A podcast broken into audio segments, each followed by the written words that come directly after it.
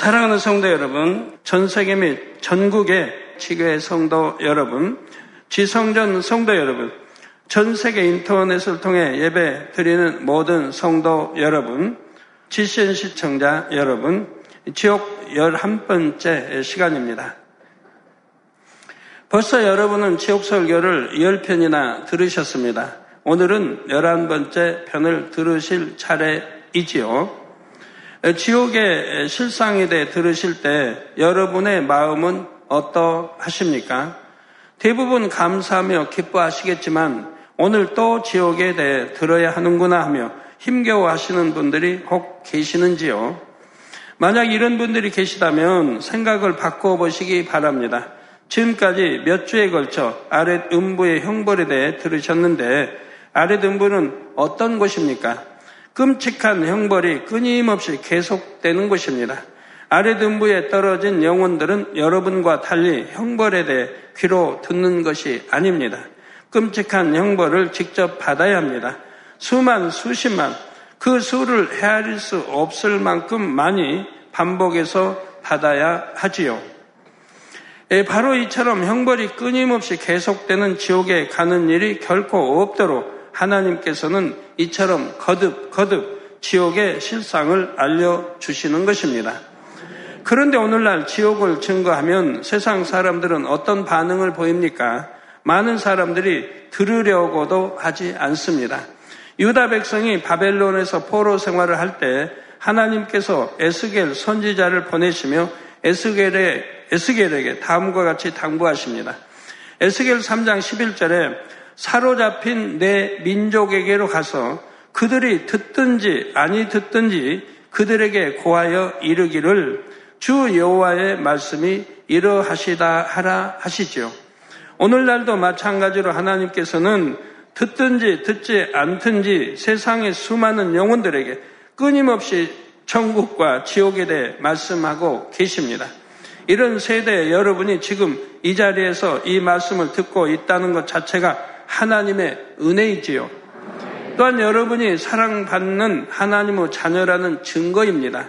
말씀을 들으실 뿐만 아니라 어찌하든 하나님 말씀대로 살고자 힘쓰시니 여러분은 참으로 복되십니다. 이 지옥 말씀으로 인해 얼마나 근신하게 되는지 많은 분들이 스스로 느끼실 것입니다.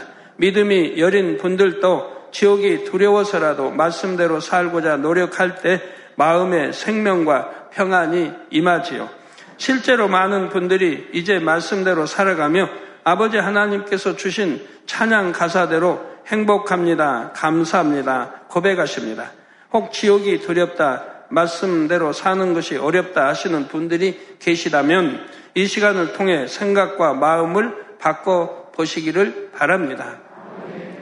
그리고 하나님의 사랑을 더욱 확신하심으로 더욱 힘써 진리를 행하시기 바랍니다. 이제는 행복하다는 고백이 우리 성도님들 모두의 고백이 되기를 주님의 이름으로 축원합니다. 사랑하는 성도 여러분, 지난 시간부터는 아래 등부의 3단계 형벌에 대해 살펴보고 있습니다. 3단계 형벌의 예를 들어드리기 위해 1단계부터 3단계까지 다시 한번 정리해 보지요.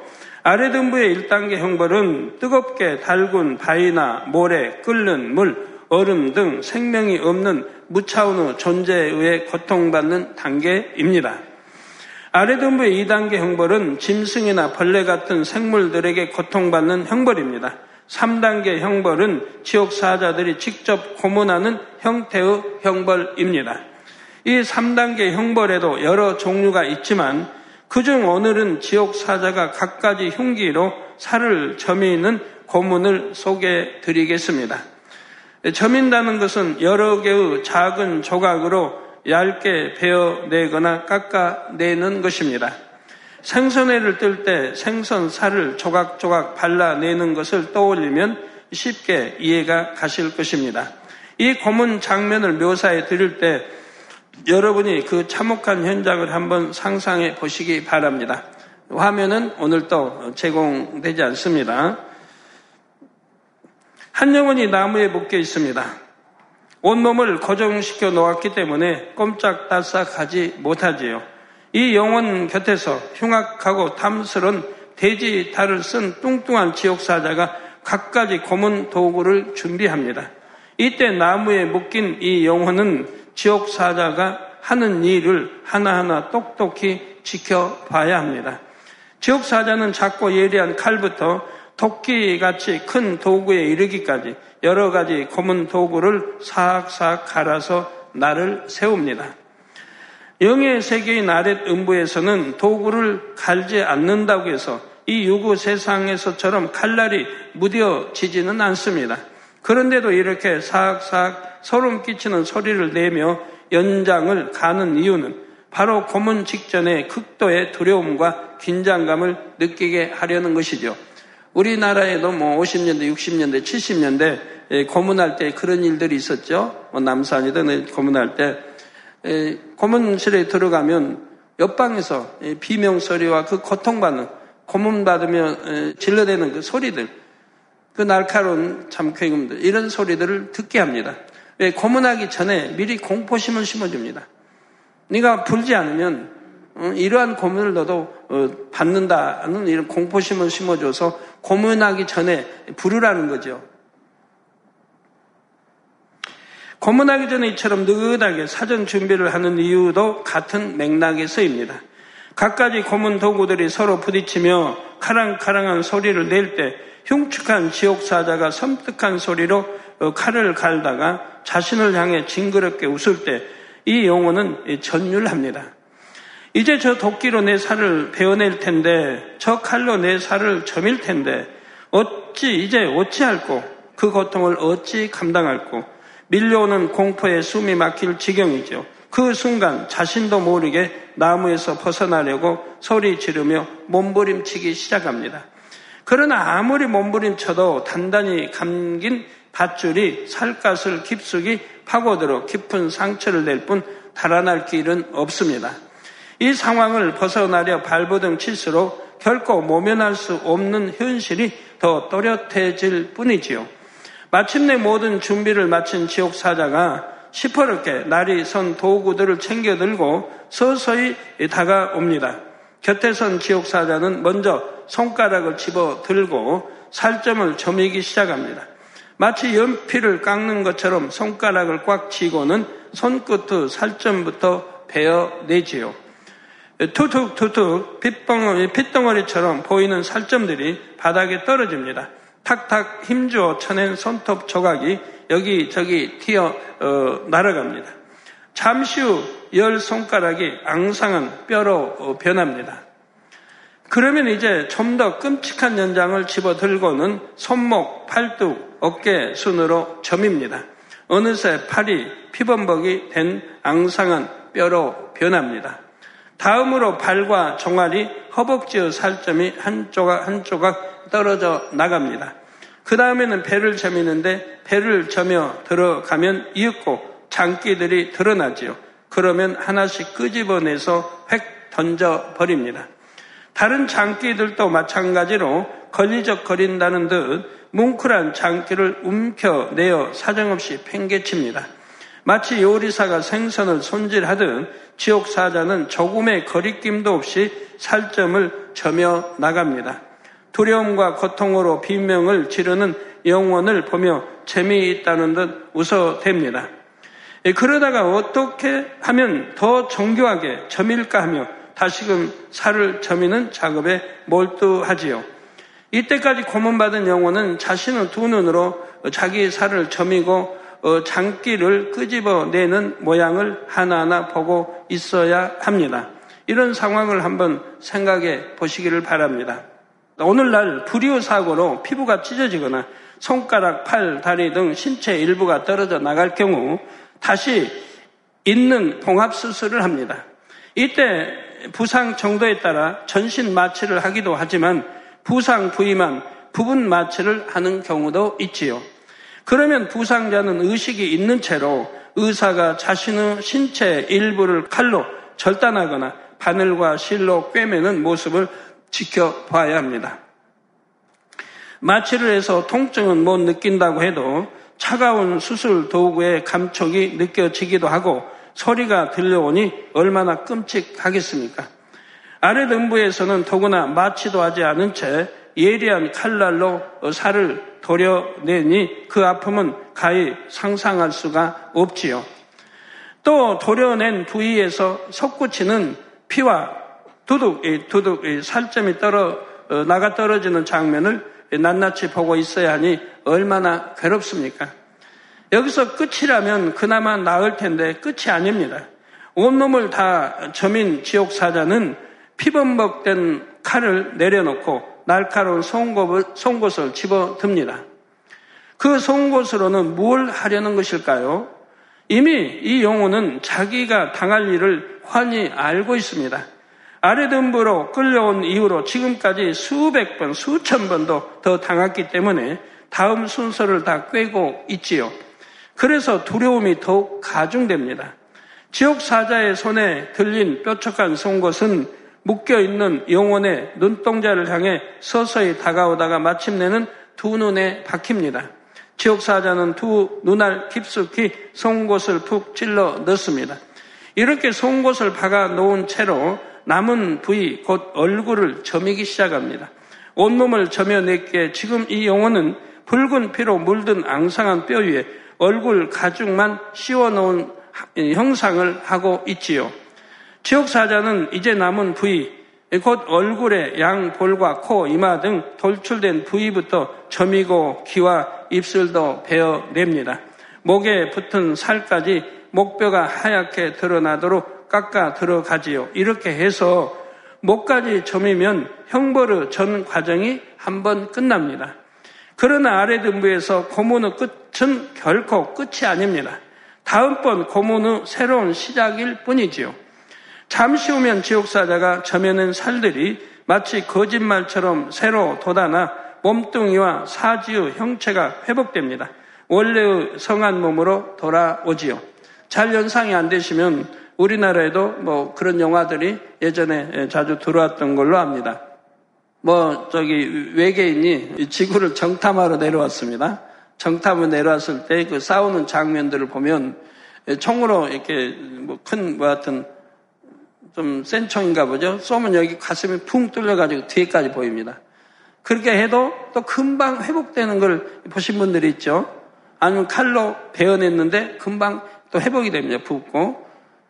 금방 상처들이 회복이 됩니다. 이런 걸 보신 분들이 있을 겁니다. 그런 거 연상하시면 바로 지옥이 그런 것이라 이 말입니다. 아무리 점이고 살결 도려내고 아무리 해도 또 금방 회복이 돼서 다시금 고문이 시작이 된다 이 말입니다. 그러면 이제 다시금 고문 받을 준비를 해야 합니다. 방금 겪은 고문의 고통이 제 가시기도 전에 악몽 같은 고문이 다시 시작되지요. 사악사악 소리를 내면서 도구를 갈고 있는 혐오스러운 돼지 형상의 지옥사자가 보입니다. 이윽고 온몸이 한 조각 한 조각 점여지고 송곳이 두 눈동자를 향해 다가오지요. 대심판을 받은 후 유황못에 던져질 때까지는 이렇게 끊임없이 반복되는 형벌에서 벗어날 수가 없습니다. 사람의 교통사고나 산재 등 불의의 사고로 일부 신체만 손상돼도 정신적인 충격을 평생 씻을 수가 없다고 합니다. 이보다 더한 고통을 한두 번도 아니고 쉼없이 끝없이 받아야 하는 이 영혼은 더 이상 살려달라는 애원조차도 못합니다. 처음에는 괴성을 지르며 저항도 해보고 고통을 참아보려고도 하지만 나중에는 아픔과 공포에 짓눌려 체념해 버리지요. 혹여 이 상황이 잘 와 닿지 않는 분이 계십니까? 그렇다면 이와 유사한 역사적 사건을 소개해 드리겠습니다. 2차 세계대전 당시에 일부 국가들이 전쟁 포로나 점령지 주민 등을 생체 실험한 끔찍한 일들이 실제로 있었지요. 즉, 살아있는 사람을 실험용 생쥐 혹은 실험용 토끼처럼 실험 대상으로 사용했던 것입니다. 이 생체 실험은 생화학 무기, 즉 전염 병균 등 단시간에 수많은 사람을 죽일 강력한 무기를 만들기 위해 시작됐다고 하지요. 비밀리에 행했지만 오늘날 이 사실이 피해자들의 진술을 바탕으로 구성한 책, 영화 등 각종 매체를 통해 알려졌습니다. 우리 뭐 나라도 보면 뭐 일제 시대 때뭐 중국의 어디 뭐 무슨 부대 무슨 부대 있죠? 이런 부, 무슨 부대에서 자행됐다 이런 것들 나옵니다. 그것도 독일 1차 대전, 2차 대전 때 그런 일들이 많이 또 있었고요.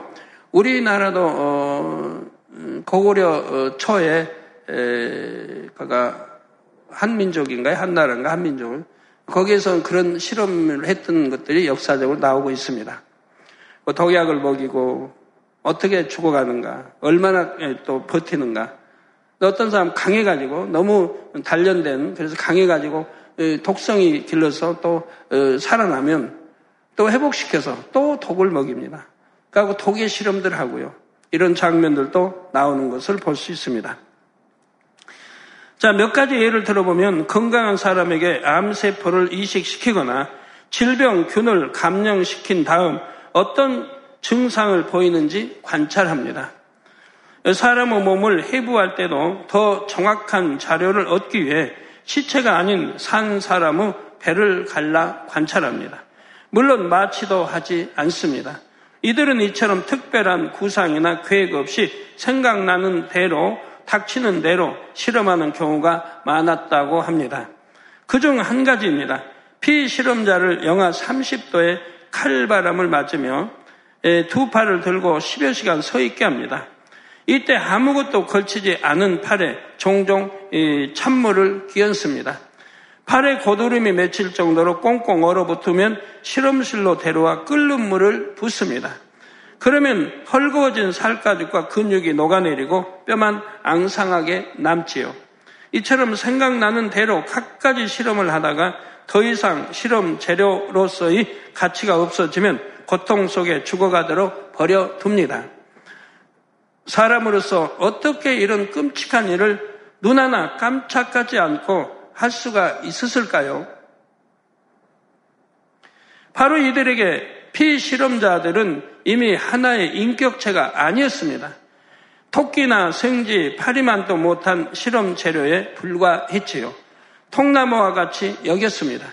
실험을 당하는 사람이 받는 고통이나 생명의 소중함 같은 것은 안중에도 없습니다. 이 생체 실험에 대한 자료들이 곳곳에 남아 있어 당시의 참상과 이런 실험을 자행한 자들의 잔악성을 그대로 느낄 수가 있지요. 피실험자들은 실험 때 묶여서 자신의 배를 가르고 장기를 꺼내는 모습, 피가 솟구치는 모습을 다 보고 있어야 합니다. 세균에 감염된 몸이 썩어 들어가는 것을 보면서도 저항조차 할 수 없으니 얼마나 비참합니까? 이와는 비교도 되지 않을 만큼 끔찍한 형벌, 그리고 지옥 사자들이 있는 곳이 바로 지옥의 아랫 음부입니다. 예, 그러니 전에 어린 아이들의 형벌에서 설명했던 것처럼 비참한 처지에 있는 영혼들을 가지고 공놀이까지 합니다.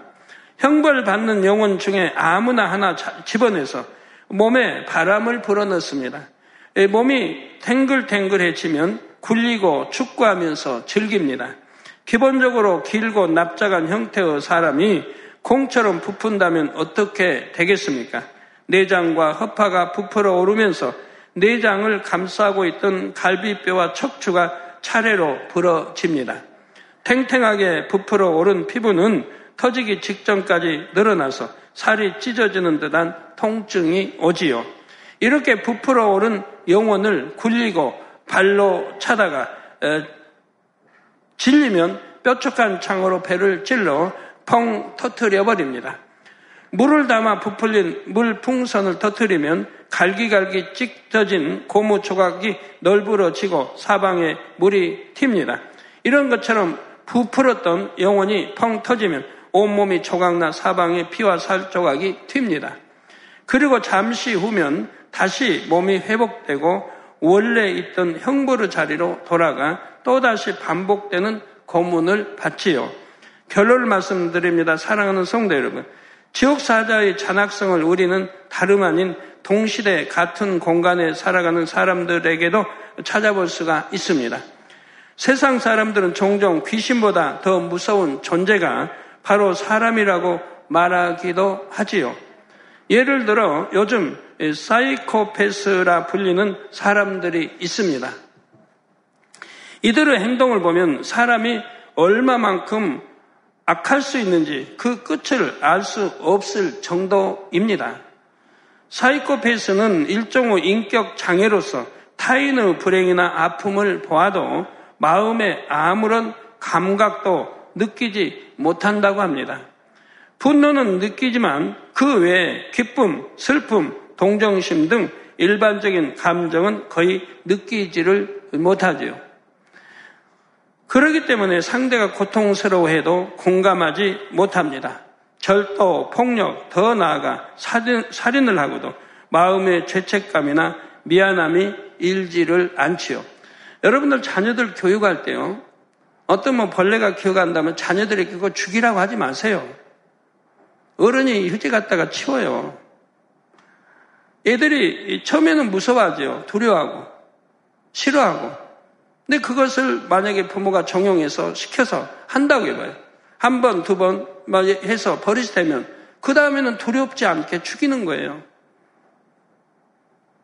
죽이다 보면 마음에 나도 모르게 악성이 생겨나는 거예요, 악성이. 그러면서 성장한다, 이 말이에요. 그러니까 그런 악성들을 불어넣어 주면 안 되는 거예요, 자녀들에게. 폭력도 마찬가지예요. 처음부터 뭐 폭력 쓰기 좋아했겠습니까? 한 번, 두 번 때리다 보니까, 또 때리다 보니까, 재미가 붙는다든가, 상대가 고통받는 게 좋다든가, 해서 습관화 되는 거 아닙니까? 우리나라 월남전 때도, 어, 이, 페트, 여기도 있나요? 우리, 예, 페트공, 여튼 그 잡으면, 귀를 잘라야 되고, 코를 잘라야 되고, 처음에는 다 싫어하죠. 어떻게 그 음, 귀를 잘고 뭐 코를 잘라냅니까? 너무 싫어하죠. 그러니까 안 한다고 못 한다고. 그러나 이제 한 번, 두 번 하게 되면 이제는 다음에는 괜찮은 거예요. 즐거워져. 오히려 재미가 나는 거예요. 자르는 게. 나중에 예사로 잘라내는 거예요. 그, 그 사람 마음에는 그만, 그만큼 독한 것이 심어진 거죠. 독한 마음으로.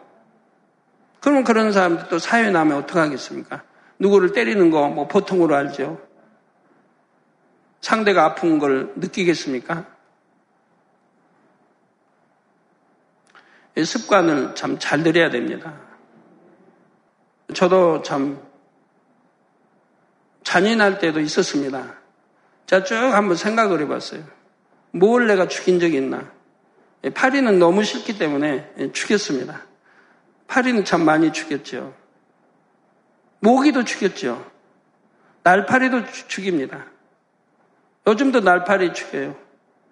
날파리 그냥 상 차려놓으면 가끔 가다가 이렇게 날라다니면 반찬에 떨어지면 보이지도 않게 그게 그냥 반찬치 먹어야 되니까 이게 싫어서 날파리 있으면 쫓든가 이렇게 죽이는 수도 있는데요. 나 에, 근데 예전에 이제 어려서 이렇게 생각해 보니까, 아이, 그 뭡니까? 개구리. 개구리 죽인 기억도 나고, 뱀은 너무 징그러워 싫었으니까, 뱀도 이제 죽였고, 개구리를 이렇게 친구들하고 이제 놀면서 죽이면 쫙 뻗어서 다시 살린다고. 흙에다 묻으면 다시 살아나요. 그게 재밌어가지고 이제 그런 적이 그뭐 한두 번 있었던 기억이 나요. 예, 그때를 생각해 보니까 야, 너 나도 참 음, 잔인한 잔인성이 있었구나. 나 뭐 재미로 오진 않았고 한두 번 뭐 친구들하고 하고 만, 만 기억이 나는데요. 뱀도 그렇게 너무 뱀을 싫고 어, 해서 이제 죽인 기억이 나고 또 혼자는 못 죽이죠. 친구들이 많이 학교 갔다가 끝나고 오면 아침에 보고 갔으니까 어디 있는 거 예, 그래야 그거 이제 굴을 해서 죽이고. 그런 기억은 납니다. 지금은 죽이라고 해도 못 죽이겠어요. 닭 한 마리도 죽여본 적 없고요. 근데 그런 것도 이렇게 죽이다 보면, 자꾸 죽이다 보면, 이 독한 마음들이 생기죠. 사람도 때리다 보면, 한 번 때리면 두 번, 세 번, 나중에는 예사로 때리게 되고, 저 어려서 초등학교 때나 중학교 때 싸움을 혹여 하게 되면 주먹 쥐고 때리지를 못했습니다. 어려서도. 손을 펴고 싸워요. 손을 펴고 싸우려니까 제대로 안 되죠. 그러니까 그냥 상대를 잡게 되는데 주먹 쥐고 못 때리겠어요. 상대가 아플까봐. 아니면 어디 맞아서 찢어지거나 다칠까봐서 못 때리겠어요. 어려서도. 싸우면서도 그래요, 싸우면서. 그러니까 손을 펴고 한다든가 하니까 나중에는 어, 제가 주먹 쓰고, 주먹을 쓰지 않는 그런 운동 연습을 많이 했죠. 그래서 손을 때린다든가, 여하튼 그런 운동을 좀 많이 하게 돼서 손, 손가락들이 단련이 많이 돼 있는데. 그 그렇게 때리면서도 마음의 죄책감이나 미안함도 잃지 않는다 이 말입니다. 당연한 걸 여긴다 이 말. 오히려 상대를 해침으로써 쾌감을 느끼기 때문에 충동이 일어날 때마다 상습적으로 이런 범행을 저지르는 이들도 있다고 합니다.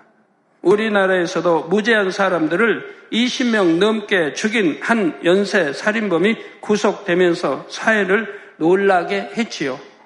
이 살인범은 매우 끔찍한 방법으로 살해하고 시신을 도망내 버리곤 했습니다. 특별한 이유가 있어서 살인한 것이 아니라 그냥 죽이고 싶어서 살인했다고 진술했지요. 이렇게 극단적인 범죄로 발현되지 않더라도 사회 곳곳에 이런 사이코패스가 존재한다고 합니다. 법망에 걸리지 않을 뿐 말수각이 차려입고 전문직에 종사하는 사람 중에도 있다고 하지요. 이런 사람들의 경우 법망을 교묘하게 피해 사기를 치거나 오직 자신의 욕구 충족을 위해 타인을 이용하며 살아간다는 것입니다. 저는 그런 경우를 많이 교회 안에서도 봤습니다. 신앙생활 하면서도요. 교묘하게 성도들을 미혹하고 성도들을 접근해서 또 돈 있는 사람들을 접근해서 내가 이렇게 사업 안에 도와주면 이만큼 뭐 이자를 준다. 또 이만큼 이문이 남는다. 또는 교회에 와서 신앙생활 참 잘합니다. 각종 예배 참석하고 기도도 잘하고 남성계 신방금 따라가 신방도 열심히 합니다. 그렇게 몇 달간 해서 사겨 놓습니다. 그리고 그동안에 누가 부유한가 돈이 있는가를 파악해 나갑니다. 그러고는 접근해 가요. 그래가지고 또 사기하는 이런 경우도 여러 번 봤습니다. 미혹받는 분들 보면 한결같이 욕심이 있기 때문에 그래요. 욕심이 있기 때문에 미혹받고 사심이 있기 때문에 미혹을 받은 거죠. 그러니까 하나님이 개척 때부터 주신 말씀인 거예요. 믿는 성도와는 동거리 하지 못하게 해라. 우리 믿는 교회 안의 성도들끼리 동거래하지 못하게 해라. 교회는 신성한 것. 하나님 은혜를 나누고 기도하고 찬양하며 말씀 듣는 곳이에요. 주 안에 사귐을 갖는 천국 가기 위한 하나님의 자녀들이라 이 말입니다. 그런 자녀들이 서로 모여 돈 사업 이야기하고 돈 벌 이야기하고 돈 뭐 이렇게 주고 이런 걸 해서는 안 된다고 말씀을 하셔서 저도 해년마다 여러분들에게 뭐 못해도 두 차례 이상은 설명할 겁니다. 그래도 여전히 미혹받는 사람들이 생기고 미혹하는 사람들이 생기곤 합니다. 여러분들 조심하세요. 네, 그래서 상대는 참 망하고 상대는 뭐 집도 날리고 이런 그 아픔을 주면서도 양심의 가책을 느끼지 못해요. 그러고 나중에 사라져버리면 그만해요. 숨어버리면 그만이에요. 그게 많이 해 이용하고 그리고 사라져버리고 숨어버려요. 자, 이 분야의 한 저명한 박사는 자신의 저서를 통해 오늘날 100명 중 1명꼴로 사이코패스가 존재한다고 밝혔지요. 참으로 충격적인 일입니다.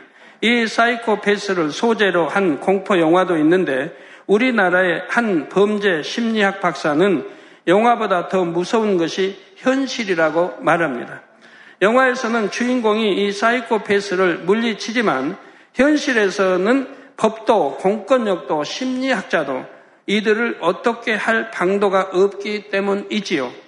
이런 세상 속에서 우리가 하루하루 사고를 만나지 않고 안전하게 살 수 있는 것도 하나님의 은혜입니다. 시편 121편에 보면 이스라엘 백성들이 성전에 올라가며 드린 찬송이 나옵니다.